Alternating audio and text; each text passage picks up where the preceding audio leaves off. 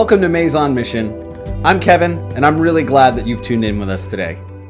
Maison is a Greek word that means greater. Maison Mission is all about creating greater spaces for people to hear and experience the good news of Jesus.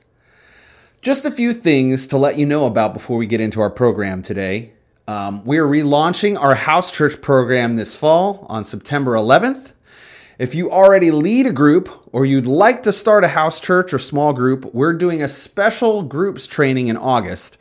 Send us a message if you want to sign up. Our next Maison Live is August 7th at 5 p.m. And we're starting a new series called Summer Jams, where we look at popular songs and how they can speak into our lives. Invite a friend. It's going to be a really fun series. Also, at that next live on August 7th, we're also launching our new student ministries for middle school students called Refuge. Refuge will be meeting during live. If you have any questions, let us know.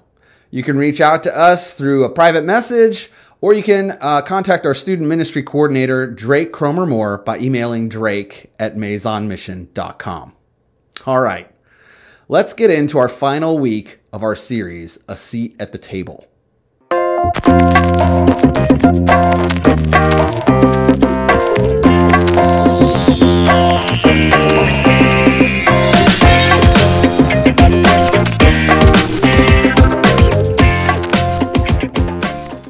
So I mentioned this last week. Uh, in my spare time, I've been building this giant skyline diffuser for my recording studio.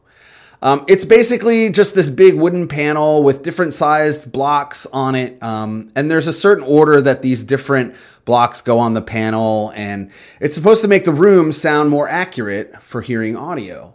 Um, it's been incredibly time consuming. And honestly, I feel like I'm going to be building this thing for months, if not years, before it's actually done.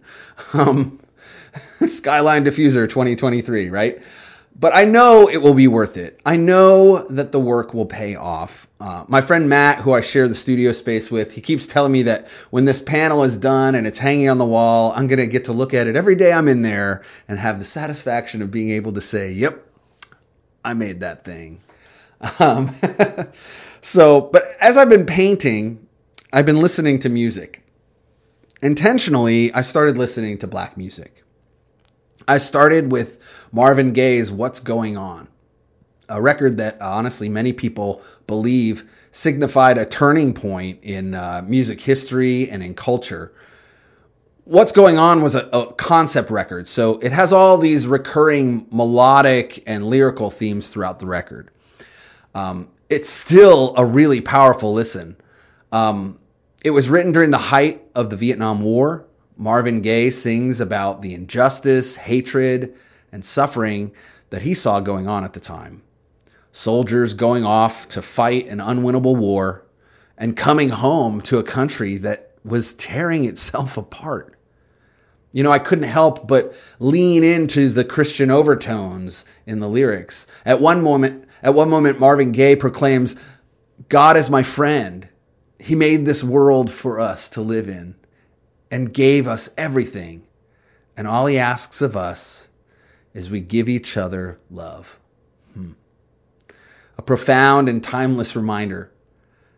You know, I moved on from Marvin Gaye to Stevie Wonder. Uh, he has a record called "Songs in the Key of Life," which, which honestly might be one of the most important recordings in history. If you haven't heard it, it's a must listen. So many great songs. Some you've heard, others are deep cuts that quite frankly, cut deep. Um, from classics like Sir Duke and I Wished and Isn't She Lovely to the almost prophetic and spiritual Have a Talk with God and Joy Inside My Tears. This record took me on a journey through the black experience. And after that, I, I kept going Janet Jackson, Prince, Lauryn Hill, and more. These songs don't pull any punches. Honestly, at moments, it brings me to tears. The suffering, the pain, the struggle. Singing about the oppression, working through the hardest conditions.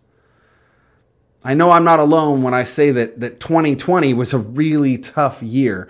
You know, most of us think of 2020 and we think about the pandemic, but but really I remember the murders of George Floyd, Ahmaud Arbery.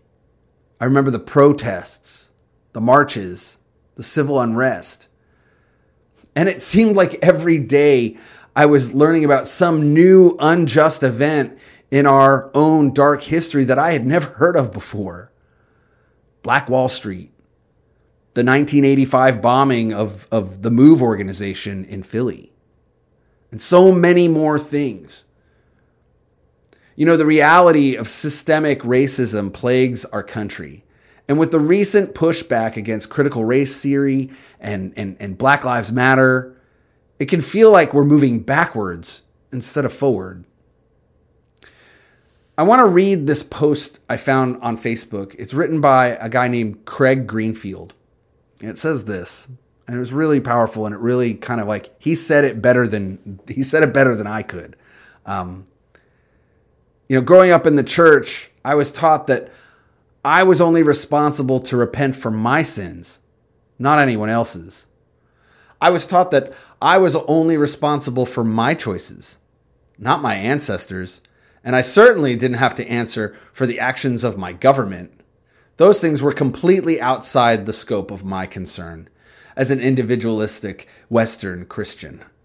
But then one day, I was digging deeper into the story of Daniel, the righteous prophet of Israel, who probably never broke a serious rule in his life. And I came across his prayer of repentance. It says this We have sinned and done wrong. We have been wicked and have rebelled. We've turned away from your commands and laws. We and our kings, our princes, and our ancestors are covered with shame, Lord, because we have sinned against you.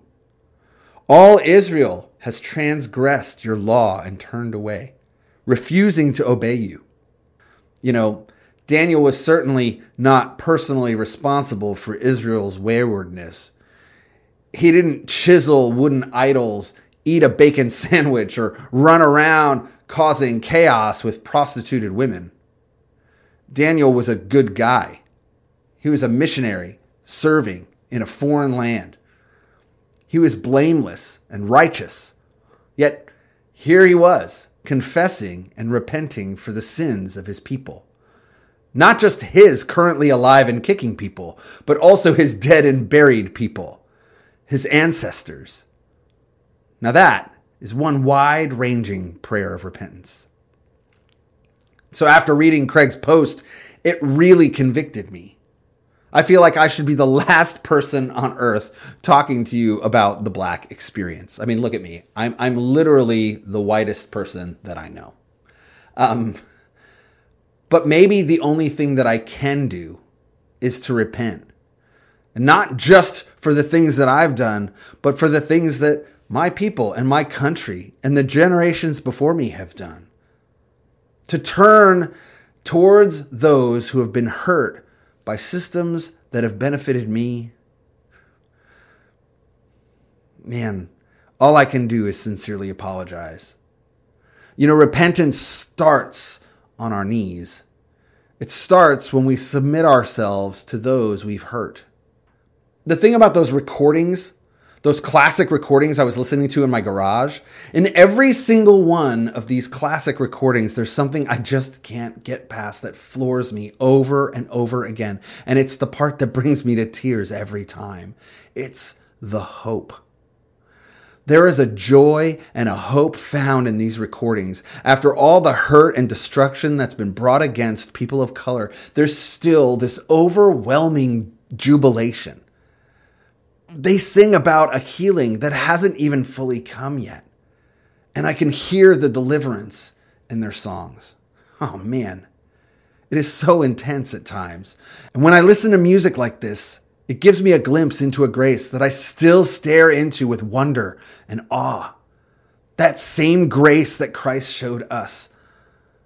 I think it's amazing that God has always been in the songs of the oppressed.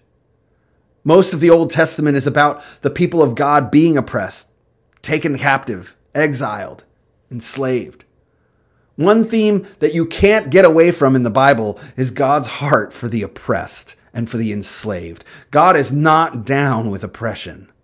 There's literally dozens upon dozens of passages that deal specifically with God's heart for justice and the freeing of slaves and the care for the poor, widowed, and alienated. From the very beginning, God was making a seat at the table for the oppressed. God was making a seat for the afflicted, the widowed, the captive, and the slave. I want to invite you into a journey where we seek the justice of God for those who are being oppressed, for those we have knowingly and unknowingly oppressed. I want to invite you into true repentance. Hmm. Let's pray together. God, we repent for the sins of those who have gone before us, who have caused so much suffering, pain, and death. We take responsibility for the generational and systemic sins that have oppressed people of color for centuries. God, have mercy on us. Help us to be a church that is truly working as the hands and feet of Jesus, that is mobilizing in mercy, grace, and even justice. Let us be a church of restoration and healing, that we may be a tapestry of diversity through your love, we believe we can change the story. We can be peacemakers. We can be the people of justice that you call us to be. Amen.